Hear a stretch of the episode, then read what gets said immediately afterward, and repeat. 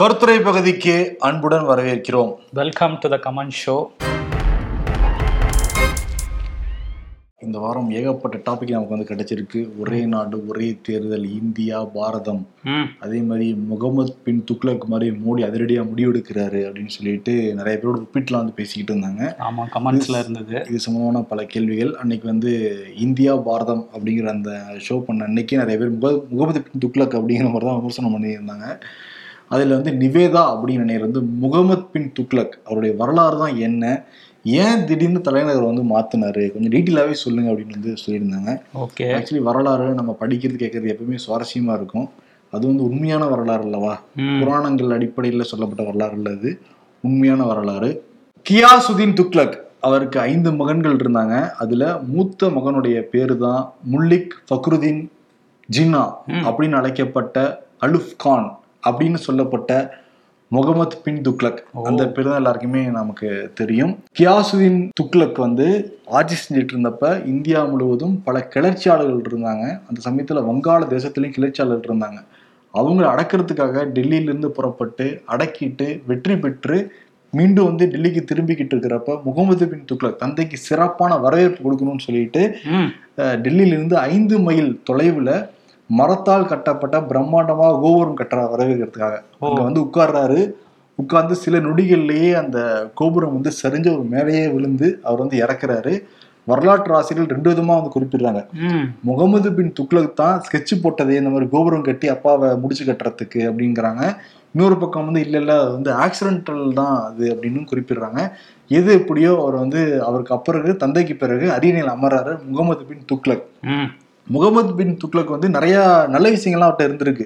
ஒரு பெரும் வள்ளல் பேரறிஞர் கலைஞர் ஓவியர் அப்புறம் பல மொழிகள் தெரிஞ்சவர் சமஸ்கிருதம் வந்து தெரியுமா? சாணக்கியர் எழுதி எழுதிய அர்த்த சாஸ்திரங்களும் அவர் வந்து கரைச்சி குடிச்சிருக்காரு.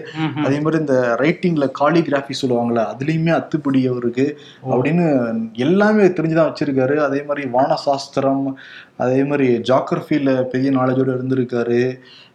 போர் சிறந்த போர் வீரர் எல்லாமே இருந்து கூட ரெண்டு முக்கியமான குவாலிட்டி அவருக்கு இல்லாததுனால வரலாற்றுல ஒரு வந்து ஒரு காமெடியான ஒரு மன்னனா மாறி மன்னனா மாறி இருக்காரு.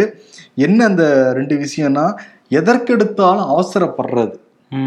இன்னொன்று வந்து தேவையில்லாத கொடூரமான எண்ணங்கள். இந்த ரெண்டு தான் நல்ல எண்ணங்கள் எல்லாத்தையும் தூக்கி வந்து சாப்பிட்ருக்கு அதே மாதிரி ஜோக் சொல்றது அவருக்கு பிடிக்காது. சோக கதைகள் சொல்றது வந்து பிடிக்காது.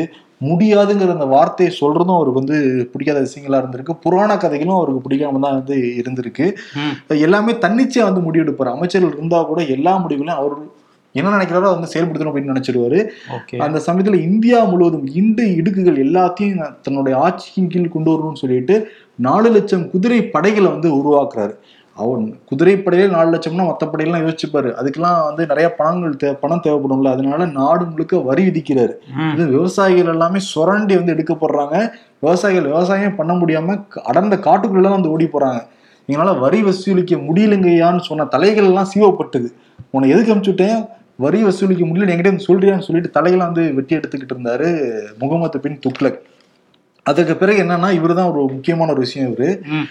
அந்த சமயத்துல சீனாவிலையும் பாரசீகத்திலையும் வந்து காகித நோட்லாம் அச்சிடுறாங்கன்னு கேள்விப்பட்டவர் நம்ம முதல்ல அமல்படுத்தலாம்னு சொல்லிட்டு வெள்ளி அந்த நாணயத்தை நூறு ரூபாய் மதிப்பிலான வெள்ளி நாணயங்களுக்கு இணையாக நூறு ரூபாய் அந்த மதிப்பான ஒரு நாணயத்தை வந்து வெளியிடுறாரு. ஆனா மக்கள் மத்தியில பெரிய வரவேற்பு அது கிடைக்கவே இல்லை. கள்ளச்சந்தையில தொழிற்சாலைகள்லாம் அமைச்சு அதே மாதிரி நோட்லாம் வந்து அடிக்க ஆரம்பிச்சிட்டாங்க. ஓ காகிதமா? காகிதத்துல நூறு நாணயங்கள். நாணயத்திலயா? அந்த நாணயத்துல வெள்ளி நாணயத்துல நூறு ரூபாங்கிறதெல்லாம் அச்சடிக்கிறாரு. ம் ஆனா மக்களோட வரவேற்பு இல்ல. டூப்ளிகேட்லாம் வர ஆரம்பிச்சிருக்கு. எது உண்மை எது போய் கண்டுபிடிக்க முடியாத சூழல் அளவுக்கு எல்லா பக்கமும் பரவிருச்சு. ம்ஹும். என்ன பண்றாரு? அவரே டிமானிட்டைசேஷன் பண்றாரு அந்த சமயத்துல. ஓ அப்பவே வந்தது அது? அவர் தான் முதல்ல அறிமுகப்படுத்தினது இந்தியாவுக்கு. இந்த நாணயத்தை. அவர் தான் முதல்ல செல்லாதுன்னு அறிவிச்சவரும் அவர் தான் டெல்லியில இருந்து பண்ணாரா? ஆமா டெல்லியில இருந்து அவர் வந்து பண்ணியிருக்காரு. நிறைய பேர் நேர்மையான முறையில சேர்த்து வச்சிருப்பாங்களே. அவங்களுமே கிட்டத்தட்ட பூண்டி ஆயிட்டாங்க. ஆனா மன்னர்கிட்ட சுல்தான்ட்ட வந்து முறையிட்டுறப்ப கஜான்ல வந்து பல பணங்கள்லாம் எடுத்து கொடுத்துருக்காரு அவங்களுக்கு. ஓகே. சரி ஓகே நான் தான் அறிவிச்சேன். பட் மிஸ்டேக் ஆயிடுச்சு. நாங்க வச்சுக்கோங்கலாம் வந்து கொடுத்துருக்காரு. அதே அதுக்கப்புறம் என்ன அப்பதான் அந்த புரட்சிகரமான ஒரு முடிவை வந்து எடுக்கிறாரு. தலைநகரை மாத்துறது அப்படின்னு. தலைநகர் டெல்லியிலிருந்து நம்ம ஆட்சி செஞ்சோம்னா இந்தியா முழுவதும் கண்ட்ரோல் பண்ண முடியாது. அதனால தெற்குல இருந்து இந்தியா முழுவதும் ஆட்சி செஞ்சா நல்லா இருக்கும். சிறந்த நிர்வாகத்தை நம்ம வந்து கொடுக்கலாம். எல்லாரும் நம்ம கண்ட்ரோல் இருப்பாங்க நினைச்சவரு.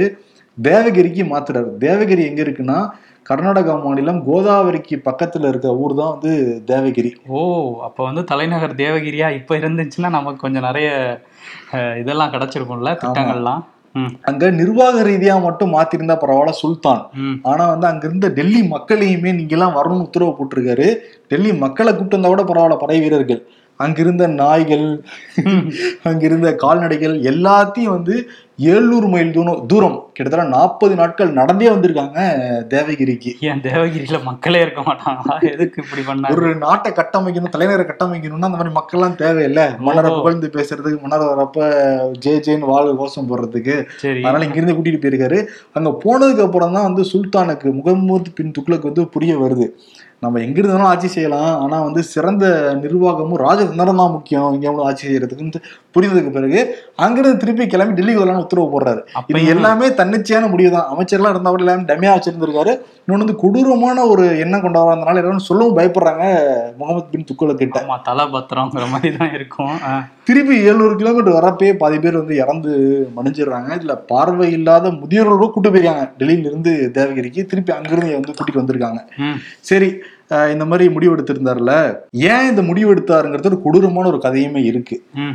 துக்ளக்கோடைய அத்தை மகன் பஹாவுதீன் இவர் வந்து ஹைதராபாத்துக்கு பக்கத்துல குல்பார்கா அப்படிங்கிற ஒரு இடத்துல இருந்து டெல்லிக்கு எதிராக முக்கியமா துக்ளக் ஆட்சிக்கு எதிராக கிளர்ச்சி பண்ணிக்கிட்டு இருந்தாரு. அவரை வந்து போர் புரிஞ்சு டெல்லிக்கு தூக்கிட்டு வராங்க. தூக்கிட்டு வந்தவர் கொடூரமா அவர் வந்து சித்திரவதை பண்ணி கொள்றாரு முதல்ல வந்து அவர் கசேடி கொடுக்குறாங்க. அதுக்கு பிறகு தோல்லாம் வந்து உரிக்கப்படுது. அந்த தோல்லாம் பதப்படுத்தி நாட்டினுடைய கோட்டைக்கு மேல பறக்க விடுறாங்க. அதற்கு பிறகு அந்த உடலை துண்டு துண்டா வெட்டி பஹாவுதீனுடைய மனைவிக்கும் குழந்தைகளுக்கும் எண்ணெயில சமைச்சு பரிமாறும் வைக்கிறார் முகமது பின் துக்ளக். அதை வந்து சாப்பிட வச்சு கொடூரமா அதெல்லாம் வேடிக்கையை பார்த்த மனிதர் தான் முகமது பின் துக்ளக்கு இந்த மாதிரி பல முடிவுகள் நடத்துற. இன்னொரு முடிவு வந்து கேட்டீங்கன்னா ரொம்ப ஆச்சரியமா இருக்கும்.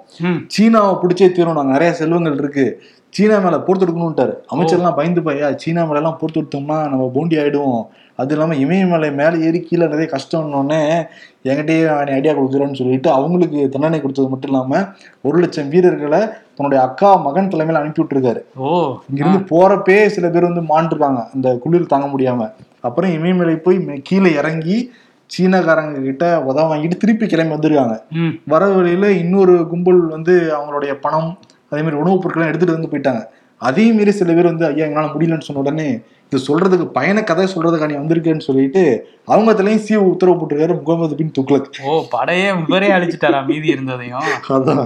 இந்த மாதிரி கொடூரமான எண்ணங்கள் அப்புறம் வந்து தன்னிச்சையான முடிவு அதனாலதான் வந்து வரலாற்றுல ஒரு மாதிரி இடம் பிடிச்சிருக்காரு அவர். ஒரு கொடூரமான ஒரு ஒரு ஒரு ஒரு மன்னரா இருந்திருக்காரு. ஆனா மன்னரா நீங்க வந்து இருந்திருக்காரு ஸ்டார்டிங்ல ஒரு பேரறிஞர் அப்படின்லாம் சொன்னீங்க. பேரறிஞர்லாம் அப்படியா பண்ணிட்டு இருக்காங்க? இல்ல நல்ல கவி கவிஞர் கூட நிறைய கவிதையெல்லாம் வந்து எழுதியிருக்காரு அவரு. நல்ல எண்ணங்கள் இருந்தா கூட இந்த மாதிரி கொடூரமான எண்ணத்தினால அப்படி வந்து வரலாற்றுல மாறிட்டாரு. பதிஞ்சிருக்காரு. ம். அதனாலதான் நிறைய பேர் வந்து தலைநகரை டக்கு டக்குன்னு மாத்திக்கிட்டு இருந்தாரு. முகமது பின் துக்ளக்கு எல்லாமே நெகட்டிவா தான் முடிஞ்சது. அதே மாதிரி இப்ப இருக்கவங்க வந்து டக்குன்னு நாட்டோட பேரே மாத்துறாங்கன்னு சொல்லிட்டு அவரோட ஒப்பிட்டு வந்து பேசிக்கிட்டு இருந்தாங்க. ஆமா. இங்க நான் குறிப்பிட்டது எல்லாமே முகமது பின் துக்ளக்கை பத்தி மட்டும்தான். ஓகே முகமது பின் துக்ளக் பற்றி மட்டும்தான்.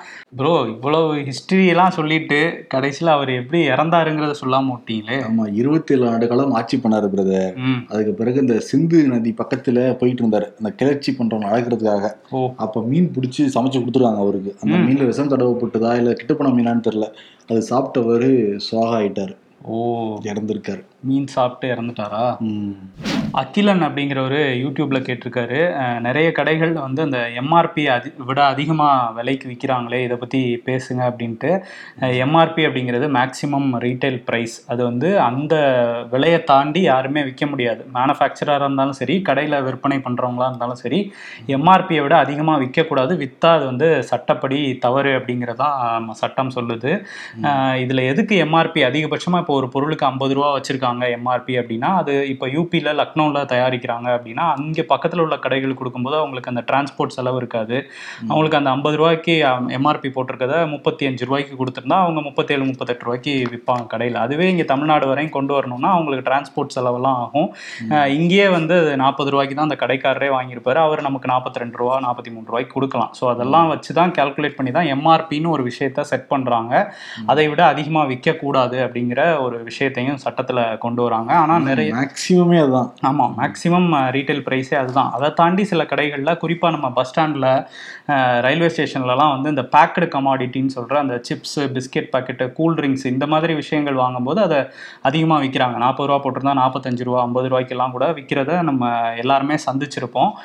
இதை பற்றி தான் அவர் கேட்டிருக்காரு அப்படிங்கிறதுனால என்ன அப்படின்னா இதுக்கு புகார் கொடுக்கலாம். நம்ம புகார் கொடுக்காம தவிர்க்கிறதுனால ஒரு அஞ்சு ரூபா தானே அப்படின்னு தவிர்க்கிறதுனால தான் இது தொடர்ச்சியாக நடந்துட்டு இருக்கு.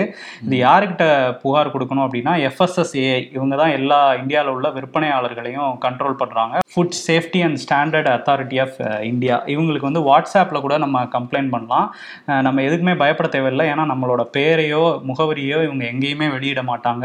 இவங்ககிட்ட அந்த வாட்ஸ்அப் நம்பர் என்ன அப்படின்னா nine triple four zero four two three double two இந்த நம்பருக்கு வந்து வாட்ஸ்அப்பில் அனுப்பிச்சோம் அந்த ஃபோட்டோஸ் அந்த கடையோட அட்ரஸ்ஸு உங்களோட கம்ப்ளைண்ட் என்ன அப்படிங்கிறத விரிவாக அனுப்பிச்சோன்னா அவங்க அந்த கடைக்கு நேரடியாக போய் இன்ஸ்பெக்ட் பண்ணி அதுக்கான நடவடிக்கையை எடுப்பாங்க. ஒருவேளை வாட்ஸ்அப்பில் அனுப்ப வேணாம் அப்படின்னு தபால் மூலமாக அனுப்பணும்னு நம்ம நினச்சோன்னா தமிழ்நாட்டுக்கு எங்கன்னா சென்னையில் தான் இந்த ஃபுட் கமிஷனர் இருக்கார். அதோட அட்ரஸ் எங்கன்னா த்ரீ ஃபிஃப்டி நைன் அண்ணா சாலை டிஎம்எஸ் காம்ப்ளெக்ஸ் தேனாம்பேட்டை சென்னை ஆறு. இந்த அட்ரஸுக்கு நீங்கள் த தபாலில் கூட இந்த புகாரை வந்து நீங்கள் அனுப்பி வைக்கலாம். இது தமிழ்நாடு முழுக்க எங்கே நடந்தாலும் இந்த எஃப்எஸ்எஸ்ஏ இங்கே உள்ள ஃபுட் கமிஷனர் வந்து நடவடிக்கை எடுக்கிறதுக்கான வழிவகை செய்வார். இந்த நடவடிக்கைங்கிறது எப்படி இருக்கும் அப்படின்னா அந்தந்த விஷயங்களை பொறுத்து அவங்க எப்படி பண்ணுறாங்க ஒரு சில பேர் வந்து எக்ஸ்பைரி டேட்டை வந்து மாற்றி மேலே ஒரு ஸ்டிக்கரை ஒட்டுவாங்க. அப்படிலாம் ஒட்டினா அது சட்டப்படி குற்றம். அந்த உணவு பாதுகாப்பு சட்டம் ரெண்டாயிரத்தி ஆறின் படி நடவடிக்கை எடுப்பாங்க. இந்த எக்ஸ்பைரி டேட் உட்பட எந்த அஹ், புகாரா இருந்தாலும் உணவு சம்மந்தப்பட்டது நீங்கள் இதுக்கு அனுப்பலாம். அவங்க என்ன பண்ணுவாங்க அப்படின்னா முதல்ல ஒரு வழக்கு பதிவு பண்ணி வார்னிங் கொடுத்து பெனால்ட்டி போடுவாங்க. அதையும் மீறின ஒரு குற்றமாக இருந்தாங்கன்னா அந்த கடைக்கு சீல் வைப்பாங்க. அதையும் மீறினா அவங்களுக்கு லைசன்ஸே கேன்சல் பண்ணுவாங்க. இந்த மாதிரி நிறைய நடவடிக்கைகள் வந்து எடுக்கப்படும். இதுதான் அதுக்கான வழி. இதை தாண்டி இந்த மோட்டல்ஸ் அப்படிங்கிற கான்செப்ட் இருக்குல்ல. பெரிய பிரச்சனைப்பா. ஆமா அரசு சாப்பாடு பிரச்சனை இல்ல. அரசு பேருந்து ஆமா அதுவே பிரச்சனை தான். அரசு பேருந்துகளில் போகும்போது முன்னாடி வந்து தனியார் பேருந்துகளுமே இந்த விக்கிரவாண்டி டோல்கேட் ரொம்ப ஃபேமஸ் அங்கெல்லாம் நிறுத்திட்டு இருந்தாங்க. இப்போ அவங்க வேற இடத்துக்கு மாத்திட்டாங்க. தனியார் பேருந்துகள் வேற ஏதோ ஒரு ஒரு இடத்துல போய் நிறுத்துறாங்க. பட் ஆனால் அந்த அரசு பேருந்துகள் தமிழ்நாடு முழுக்க உள்ள அந்த மோட்டல்ஸில் கொண்டு போய் நிறுத்துறாங்க. அங்கே நிறுத்தும் போது நம்ம யூரின் போனோம்னா அந்த இடம் வந்து அந்த கழிப்பறை வந்து ரொம்ப மோசமாக இருக்கும். அதுக்கு வந்து அஞ்சு ரூபா வாங்குவாங்க. வாங்கக்கூடாது சட்டப்படி அதையும் வாங்குறாங்க. வாங்கியுமே நீட்டாக இல்லை அப்படிங்கிறது தான். அதை தாண்டி அங்கே உள்ள கடைகள்லையுமே எம்ஆர்பி அதிகமாக தான் விற்பாங்க அதுவும் அங்கே உள்ள ஹோட்டல்ஸில் வந்து தோசை வந்து எண்பது ரூபா நூறுரூவான்னு சொல்லுவாங்க. நம்ம நூறு நூறுரூவா எண்பது ரூபாய்க்கு நூறுரூவா கொடுத்தோன்னா திருப்பி இருபது ரூபா கிடைக்காது. தொட்டுக்கு எதுவுமே கொடுக்க மாட்டாங்க. அதுக்கு குருமா தனியா வாங்கணும் கூட இல்ல சாம்பார் தனியா வாங்கணும் ஆமா அதுக்கு ஒரு ரேட்டு போடுவாங்க. இந்த மாதிரி நிறைய பிரச்சனைகள் இருக்கு. இந்த பிரச்சனைகளை பத்தி நம்ம விரிவா அடிக்கடி ஜூனியர் விடன்ல எழுதிட்டு தான் இருக்கோம். இப்போ தமிழ்நாடோட போக்குவரத்து துறை அமைச்சர் எஸ் எஸ் சிவசங்கர் வந்து இந்த மோட்டல்ஸ்ல சிறுநீர் கழிக்கிறதுக்கு வந்து கழிப்பறையை பயன்படுத்துறதுக்கு காசு வாங்கினாலோ இல்ல அங்க எம்ஆர்பியை விட அதிகமா வாங்குறாங்க நீட்டா இல்ல சுத்திகரிக்கப்பட்ட குடிநீர் இல்ல இந்த பிரச்சனைகள்லாம் நீங்க பாத்தீங்கன்னா ஒரு நம்பருக்கு புகார் அளிக்கலாம்ட்டு ஒரு புகார் என்ன இப்ப சமீபத்துல தான் ரிலீஸ் பண்ணியிருக்காங்க. அந்த புகார் எண் என்னன்னா one eight zero zero five double nine one five double zero. இந்த எண்ணுக்கு புகார் அளிங்க. ஆனா இது நீண்ட காலமா இருக்க பிரச்சனை. இதை ஒழுங்கா கையாளணும் தமிழ்நாடு அரசு. ஆனா புகார் அளிச்சா நடவடிக்கை எடுப்பாங்களா. டெய்லியுமே காசு வாங்கிட்டு தான் இருக்காங்க அதை. தமிழ்நாடு அரசுக்கு தெரியாத மாதிரி நீங்க புகார் கொடுக்க நடவடிக்கை எடுக்குங்கிற மாதிரி தான் டீட் பண்றாங்க. அஹ் அவங்க நினைச்ச ஒரே நாள் எடுக்க முடியும் பட் எடுக்க மனம் இல்லைங்கிறது தான் தெளிவா தெரியுது. வருண் பிரகாஷ் இந்தியா பெயர் வரலாறு கூறவும். கமெண்ட் ஷோன்னு வந்து போட்டிருக்காரு. ஓகே இது வந்து நிறைய பேருக்கு அந்த கேள்வி இருக்கும். பாரத் அப்படிங்கிற பேரும் இந்தியாங்கிற பேரும் எப்படி வந்தது அப்படிங்கிற கேள்வி. இந்தியா அப்படிங்கிற பேரை பார்க்கறதுக்கு முன்னாடி எப்படி இந்த பேர் வச்சாங்கங்கிறத நம்ம வந்து பார்த்தோம். வரலாற்றை முதல்ல பார்த்துட்டு இங்க வரணும். ஆயிரத்தி தொள்ளாயிரத்தி நாற்பத்தி ஒன்பதாம் ஆண்டு செப்டம்பர் பதினெட்டாம் தேதி அரசியலமைப்பின் அந்த வரைவு பிரிவு மாநிலங்களின் ஒன்றியத்தை இந்தியா அதாவது Bharat India that is Bharat அப்படின்னு வந்து குறிப்பிட்டாங்க. அது என்னைக்கு டேட்டுனா ஆயிரத்தி தொள்ளாயிரத்தி நாற்பத்தொன்பது செப்டம்பர் பதினெட்டாம் தேதி. வந்து நாட்டுக்கு என்ன பேர் வைக்கலாம்னு சொல்லிட்டு விவாதமே நடைபெற்றிருக்கு. அது கிட்டத்தட்ட ஒரு ஆண்டு காலம் வந்து நடைபெற்றிருக்குன்னே சொல்லலாம். ஆயிரத்தி தொள்ளாயிரத்தி நாற்பத்தெட்டு நவம்பர் பதினேழுல ஆரம்பிச்சு ஆயிரத்தி தொள்ளாயிரத்தி நாற்பத்தொம்போது செப்டம்பர் பதினேழு வரைக்கும் அந்த விவாதங்கள் வந்து நடைபெற்றிருக்கு. இறுதி செய்யப்பட்ட அந்த வரைவு அம்பேத்கர் வந்து நாடாளுமன்றத்தில் சமர்ப்பிக்கப்பட்டப்ப இந்தியாங்கிற வார்த்தை மட்டும்தான் இருந்திருக்கு. அதற்கு பிறகுதான் இந்தியா தட் இஸ் பாரத்ங்கிற அதை வந்து குறிப்பிட்டிருக்காங்க. அப்போ வந்து என்னென்ன பேர் சஜஸ்ட் பண்ணியிருக்காங்கன்னா வைதிக மத பெயர்கள் வந்து முன்மொழிஞ்சிருக்காங்க பல பேர். விஷ்ணு பூரண பிரம்ம பூரண அன்ப அன்- அதை வந்து குறிக்கிற சொல் தான் வந்து பாரத்னு சொல்றாங்க. பாரத் வர்ஷா பாரத் பூமி இதெல்லாம் நிறைய பேர் சொன்னாங்க. ஆனா பெரும்பான்மையா இருக்கிறவங்க இந்தியாங்கிற பேரை சொன்னதுனால இந்தியாங்கிறது வந்து அது இடை பிடிச்சிருக்கு ஆனா அம்பேத்கர் அப்பவே சொல்லியிருக்காரு. பாரத் என்ற சொல் இந்தியா என்ற சொல்லுக்கு பின்பு வர வேண்டும் என்பதற்கு இவ்வளவு விவாதம் தேவையா? நாம் செய்ய வேண்டிய பணிகள் எவ்வளவோ இருக்குதுன்னு சொல்லிட்டு அம்பேத்கர் அப்பவே சொல்லியிருக்காரு. இப்பவும் அது காலத்துக்கும் வந்து பொருந்தது. அதன் பிறகு இப்ப அந்த விவாதம் வந்து மீண்டும் வந்து கிளம்பி இருக்கு சரி இந்தியா அப்படிங்கிற அந்த பேர் வந்து கிரேக்கர்கள் வந்து சூட்டினது தான் இண்டஸ் அப்படிங்கிற சொல் வந்து சிந்தி நதி பாயும் பகுதிகளை வந்து குறிக்கிறது. அது கிரேக்க மொழியில அந்த சொல் மாற்றம் தான் வந்து இந்தியா அப்படின்னு குறிப்பிடுறாங்க. கிமு நானூத்தி எண்பதாம் ஆண்டு கல்வெட்டுலேயே வந்து இடம் பிடிச்சிருக்கு. கிமு நானூத்தி நாற்பதுல ஹிரோடோட்டஸ் என்னும் அந்த கிரேக்க வரலாற்று ஆசிரியர் இந்தியா அப்படின்னு குறிப்பிட்டு வந்து எழுதுறாரு. கிரேக்க தூதன் மெகஸ்தனிஸ் இந்தியா அப்படின்னு தான் சொல்றாரு. இந்தியா என்ற சொல்ல தான் கொலம்பஸ் வந்து பயன்படுத்தினாரு. அதான் வந்து இந்தியா அப்படிங்கிற சொல் வந்து உலகம் முழுக்க பரவி இருக்கு. அப்புறம் இந்தியா நம்ம சொல்லிக்கிட்டு இருக்கோம். இந்தியாவுக்கு ஒரு வரலாறு இருக்கு. அதுக்குன்னு ஒரு இந்த வரலாற்று நம்ம சொல்ல முடியுதுல்ல. ம். சரி பாரத் அப்படின்ட்டு நம்ம தேடி பார்த்தோம்னா என்ன கிடைக்குதுன்னா இது வந்து புராணங்கள் அடிப்படையில் எல்லாருமே சொல்லப்படுது. இது வந்து நான்கு விதமா சொல்றாங்க. அந்த நான்கையும் நாங்க வந்து குறிப்பிடுறேன். பரதவர் குல வரலாறுன்னு ஒரு வரலாறு இருக்கான். அதுல ஒரு நிகழ்வை வந்து குறிப்பிடுறாங்க. யயாதி மன்னன் மனைவியில் ஒருத்தவங்க வந்து வழியில் தோன்றிய பரதன் என்பவன் இந்த பரந்த நாட்டை ஆண்டான் அப்படின்னு ஒண்ணு. அந்த பரதன் தான் பாரதன் மாறினான்னு ஒண்ணு. இன்னொன்று ராமாயணத்துல ஒரு வந்து பரதன் வர்றாரு. அதே மாதிரி மகாபாரத கதையில துஷியந்தன் சகுந்தலை ஜோடிக்கு வந்து பிறந்த மகன் பரதன் பரதன் அப்படின்னு வந்து குறிப்பிடுறாங்க. சமண மதத்தின் முதல் தீர்த்தங்கர் ஆதிநாதர் எனப்படும் வருஷ தேவரின் மகனின் பெயரும் பாரதன். இப்ப இந்த நான்கு பரதன் இருக்காங்க. எந்த பரதனை குறிப்பிடுறாங்கிறது அவங்களுக்கு தான் வந்து தெரியும்னு குறிப்பிடுறாங்க. இந்த பரதன் தான் பாரதன் வந்து மாறி இருக்கு. அரசியல் சாசனத்திலையும் பாரத் அப்படிங்கிற வார்த்தை இருக்கு. இந்தியா எனும் பாரத் அப்படிங்கிற மாதிரி தான் இருக்குது. ஆனா பாரத் வந்து புராணங்கள் அடிப்படையில சொல்லப்படுது. இந்தியா அப்படிங்கிற சொல்லுக்கு ஒரு வரலாறே இருக்கு. ஓகே. இது புராணம் இது வரலாறு. ஓகே. இது நீங்க சொல்லிட்டு இருந்தீங்கல்ல நம்ம நேயர் ஒருத்தர் வந்து வாட்ஸ்அப் நம்பருக்கு அனுப்பிச்சிருக்காரு. தியாகராஜன் அப்படிங்கிற நேயர் வந்து என்ன சொல்றாருன்னா நம்மெல்லாம் கூட பரவாயில்ல. நம்ம நாட்டோட பேர் நம்ம நாடு பிடிச்சதுனால Jonty Rhodes South African cricket player வந்து அவரோட பொண்ணுக்கே இந்தியான்னு பேர் வச்சாரு. அவர் நிலைமையை கொஞ்சம் யோசிச்சு பாருங்கங்கிற மாதிரி ஃபன்னா ஒரு விஷயத்த அனுப்பிச்சிருக்காரு. ஸோ அதையுமே இங்கே சொல்லிக்கலாம். அருண்குமார் அப்படிங்கிறவர் யூடியூப்ல கேட்டிருக்காரு. டிஒய் சந்திரசூட் பற்றி அவர் கையாண்ட வழக்குகள் பற்றி சொல்லுங்க அப்படின்ட்டு. அஹ் இந்தியாவோட chief justice of India CJI அவர் தான் வந்து டிஒய் சந்திரசூட். இந்தியாவோட ஐம்பதாவது உச்சநீதிமன்ற தலைமை நீதிபதி. இவரோட முழு பெயர் வந்து தனஞ்சயன் யஷ்வந்த் சந்திரசூட். இவரோட அப்பா யஷ்வந்த் விஷ்ணு சந்திரசூட். அவருமே வந்து தலைமை நீதிபதியாக இருந்தவர். அதுவும் இந்தியாவிலே நீண்ட காலம் தலைமை நீதிபதியாக இருந்தவர்னா அது வந்து யஷ்வந்த் விஷ்ணு சந்திரசூட் தான். ஆயிரத்தி தொள்ளாயிரத்தி எழுவத்தெட்டுலேருந்து எண்பத்தஞ்சு வரையும் ஏழு ஆண்டுகள் நூற்றி முப்பத்தொன்பது நாள்கள் இவர் வந்து தலைமை நீதிபதியாக இருந்திருக்காரு. இப்போ சந்திரசூட் கதைக்கு வந்தோம்னா அவர் வந்து ரெண்டாயிரத்தி இருபத்தி ரெண்டு நவம்பர் ஒன்பதாம் தேதி தலைமை நீதிபதியாக பதவியேற்றுக்கிட்டாரு அவரோட அவரோட பதவி காலம் வந்து ரெண்டாயிரத்தி இருபத்தி நாலு நவம்பர் பத்து வரையும் இருக்குது. இவர் எங்கே பிறந்தார் அப்படின்னா நவம்பர் பதினொன்று ஆயிரத்தி தொள்ளாயிரத்தி ஐம்பத்தி ஒன்பதில் வந்து மும்பையில் பிறந்திருக்காரு சந்திரசூட்டு. மும்பையில் வந்து பள்ளி படிப்பெல்லாம் முடிச்சுட்டு டெல்லியில் உள்ள செயின்ட் ஸ்டீஃபன்ஸ் கல்லூரியில் வந்து பிஏ ஹானர்ஸ் படிச்சிருக்காரு. அதுக்கப்புறம் டெல்லி யூனிவர்சிட்டியில் எல்எல்பி சட்டம் படிச்சிருக்காரு. அதை தாண்டி ஹா ஹார்வர்ட் யூனிவர்சிட்டிக்கு போய் அங்கேயுமே உள்ள சட்டக்கல்லூரியில் மாஸ்டர்ஸ்லாம் பண்ணியிருக்காரு. பண்ணிட்டு கொஞ்ச நாள் நியூயார்க்லேயே வந்து வழக்கறிஞராலாம் வேலை பார்த்துருக்காரு. இந்தியாவில் வந்து வழக்கறிஞராக இருந்தவர் வந்து ரெண்டாயிரமாம் ஆண்டு மார்ச் மாதத்தில் மும்பையோட உயர்நீதிமன்ற நீதிபதியாக பதவி ஏற்றுக்கிறாரு ரெண்டாயிரத்தி பதிமூணு வரையும் அங்கே தான் இருக்கார். அதுக்கப்புறம் அந்த ரெண்டாயிரத்தி பதிமூணுலேருந்து ரெண்டாயிரத்தி பதினாறு மே வரையும் அலகாபாத் நீதிமன்றத்தோட தலைமை நீதிபதியாக பொறுப்பில் இருந்திருக்கிறாரு. அப்புறம் தான் ரெண்டாயிரத்தி பதினாறு மே பதிமூணாம் தேதி தான் உச்சநீதிமன்றத்தோட நீதிபதி ஆகிறாரு இதுக்கிடையில் ரெண்டாயிரத்தி இருபத்தி ஒன்றில் அந்த உச்சநீதிமன்ற கொலீஜியம் இருக்குல்ல உயர்நீதிமன்ற தலைமை நீதிபதிகளையும் உச்சநீதிமன்ற நீதிபதிகளையும் பரிந்துரை செய்கிற அந்த கொலீஜியத்தில் ஒரு உறுப்பினராகவும் போய் இவரை நியமிக்கிறாங்க. அதுக்கப்புறம் தான் ரெண்டாயிரத்தி இருபத்தி ரெண்டில் இங்கே வராரு. உச்சநீதிமன்றத்தோட தலைமை நீதிபதியாக வராரு. இவர் கையாண்ட கொஞ்சம் முக்கியமான வழக்குகள் அப்படின்னு எடுத்துக்கிட்டு பார்த்தோம்னா அந்த சபரிமலைக்கு பெண்கள் போகக்கூடாது இதுக்கு தடை விதிக்கணும் அப்படிங்கிற மாதிரி ஒரு தர தரப்பு பேசிகிட்டு இருந்தாங்க போக அனுமதிக்கணும்னு பேசிகிட்டு இருந்தப்போ ஒரு வழக்கு நடந்தது. இது ரொம்ப உன்னிப்பாக எல்லாரும் நாடு முழுக்க கவனிச்சிட்டு இருந்தாங்க இந்த வழக்கில் வந்து சந்திரசூட்டுமே ஒரு நீதிபதியாக இருந்தார் அந்த அமர்வில். அவர் கொடுத்த தீர்ப்பு என்னன்னா சபரிமலைக்கு எல்லா வயது பெண்களும் போகலாம். அப்படிங்கிற தீர்ப்பை வந்து அவர் சொல்லியிருந்தாரு. மற்ற நீதிபதிகள் பெரும்பான்மை ஐந்து நீதிபதிகளில் நான்கு பேர் அதை சொன்னதுனால அந்த வழக்கு வந்து அவங்க பக்கம்தான் போச்சு. அதுக்காக அந்த நான்கு நீதிபதிகளுக்குமே அச்சுறுத்தல்கள்லாம் வந்தது. அந்த அச்சுறு அச்சுறுத்தல்களை இவர் சூட்டுமே எதிர்கொண்டார்.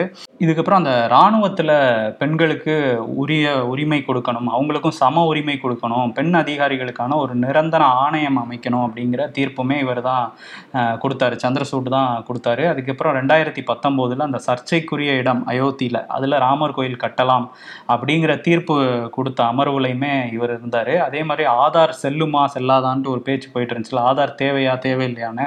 அந்த டைமில் ஆதார் தொடர்பான ஒரு வழக்கு வந்தது. அதில் வந்து அரசியமைப்புப்படி ஆதார் வந்து செல்லும்னு வந்து நான்கு நீதிபதிகளுமே தீர்ப்பு கொடுத்தாங்க. அதில் சந்திரசூட் மட்டும் வித்தியாசமான ஒரு தீர்ப்பை கொடுத்தாரு. அரசியலமைப்புக்கும் அடிப்படை உரிமைக்கும் எதிரானது ஆதார் அப்படிங்கிற மாதிரி ஒரு விஷயத்தை வந்து அவர் சொல்லியிருந்தார். அதுக்கப்புறம் அந்த முந்நூற்றி எழுபத்தேழு சட்டப்பிரிவு. இந்த சட்டப்பிரிவு வந்து ஓரினச் சேர்க்கை குற்றம் அப்படின்னு சொல்லிட்டு இருந்தது. இந்த சட்டப்பிரிவை ரத்து செய்து ஓரினச் சேர்க்கை குற்றம் அல்ல அப்படிங்கிற வரலாற்று சிறப்புமிக்க தீர்ப்பை கொடுத்த அமர்வுலையுமே முக்கிய பங்கு வகித்தவர் சந்திரசூட் அஹ் அதே மாதிரி நானூற்றி தொண்ணூற்றி ஏழாவது பிரிவு. இந்த பிரிவின்படி திருமணத்துக்கு வெளியிலான உட உறவு வந்து குற்றம் அப்படின்னு இருந்தது. இதை ரத்து செய்யணும்னு ஆயிரத்தி தொள்ளாயிரத்தி எண்பத்தி ஐந்தில் வழக்கு போட்டிருந்தாங்க. அந்த டைமில் சந்திரசூட்டோட அப்பா ஒய்வி சந்திரசூட் அவர் வந்து இந்த வழக்கை வந்து விசாரிச்சாரு. விசாரிச்சுட்டு அவர் சொன்னது என்னன்னா இந்த மாதிரி உறவுகளை வந்து தண்டிக்கப்படாமல் விட்டுட்டோம்னா சமூக நலனே கெட்டுரும் அப்படிங்கிற மாதிரி அவர் சொல்லி அந்த தீர்ப்பு வந்து ரத்து பண்ண முடியாது. நானூற்றி தொண்ணூத்தேழுன்னு சொல்லியிருந்தாரு. ரெண்டாயிரத்தி பதினெட்டில் இதே வழக்கு வந்து சந்திரசூட் அமர்வுக்கு வந்தது. அதில் அவர் என்ன சொல்லியிருந்தாருன்னா திருமணத்துக்கு வெளியில் பாலியல் உறவு வைத்துக்கொள்வது தவறு இல்லை. ஒரு கணவன் வந்து மனைவியை தன்னோட சொத்தா நினைக்க முடியாது அப்படிங்கிற மாதிரி ஒரு தீர்ப்பை சொல்லி அந்த நானூற்றி தொண்ணூத்தேழை ரத்து பண்ண இதுலேயுமே அப்பாவோட தீர்ப்பையே ரத்து பண்ண ஒரு விஷயத்துலையுமே சந்திரசூட் வந்து இருந்தார். இது மாதிரி நிறைய முக்கியமான வழக்குகளில் அவர் இது பண்ணியிருக்காரு. இதை தாண்டி அவரை பற்றின சில இன்ட்ரெஸ்டிங் விஷயங்கள் இருக்கும்ல. அது என்னன்னா அவரோட மகன்கள் சிந்தன் அபினவ் ரெண்டு பேருமே வந்து வழக்கறிஞர்கள். ஒருத்தர் வந்து மு- மும்பையில் வழக்கறிஞராக ப்ராக்டிஸ் பண்ணுறாரு இன்னொருத்தர் லண்டனில் ப்ராக்டிஸ் பண்ணுறாரு இதை தாண்டி ரெண்டு மகள்களை வந்து தத்தெடுத்து வளர்ப்பு மகள்களாக வளர்த்துக்கிட்டு இருக்காரு. ரெண்டு பேருமே மாற்றுத்திறனாளிகள் ஒருத்தங்க பேர் மகி இன்னொருத்தங்க பேர் பிரியா. இந்த இவங்களோட கல்பனா தாஸ் சந்திரசூட்டோட மனைவி சந்திரசூட் அப்புறம் இந்த ரெண்டு பெண்களோட இருக்கிற அந்த புகைப்படம் வந்து ரொம்பவே வைரல் அதை நம்ம வந்து நிறைய பார்த்துருக்கோம். இதை தாண்டி இன்னொரு சிறப்பு என்னன்னா இவர் பல்வேறு நாடுகளுக்கு போய் அங்கே உள்ள சட்டக் கல்லூரிகளில் வந்து சிறப்பு பேராசிரியராக ஸ்பெஷல் கிளாஸஸ்லாம் எடுத்திருக்காரு. ஸோ அந்த பெருமையுமே சந்திரசூட்டுக்கு உண்டு. இப்போ ரெண்டாயிரத்தி இருபத்தி நாலு நவம்பர் வரை இவர் தான் தலைமை நீதிபதியாக இருக்க போறாரு. நிறைய முக்கியமான வழக்குகளை வந்து ஹேண்டில் பண்ண போறாரு. அவரை வந்து அவர் மேலே நிறைய பொதுமக்களே பெரும்பாலும் அவர் ஒரு நம்பிக்கைக்குரிய மனிதர்னு சமூக வலைதளங்களில் பேசுறதெல்லாம் பார்க்க முடியுது. ஸோ இதுதான் அவரோட விஷயம். அவர் கையாண்ட வழக்குகள். ரொம்ப சிறப்பாக இருந்துச்சு அவருடைய வாழ்க்கை வரலாறும். நீங்கள் சொன்ன விதமும் மகிழ்ச்சி. இந்த வாரம் கருத்துரை பகுதி எல்லாருக்குமே பிடிச்சிருக்கும்னு நம்புகிறோம் இன்னும் நிறையா கேள்விகள் கேளுங்க. இது எல்லாமே டெப்த்தான கொஷின்ங்கிறதுனால கொஞ்சம் டீட்டெயிலாக தான் பதில் சொல்ல வேண்டிய சூழல். ஓகே அடுத்த வாரம் இன்னொரு பல கேள்விகளோட சந்திப்போம். நன்றி. வணக்கம். நன்றி.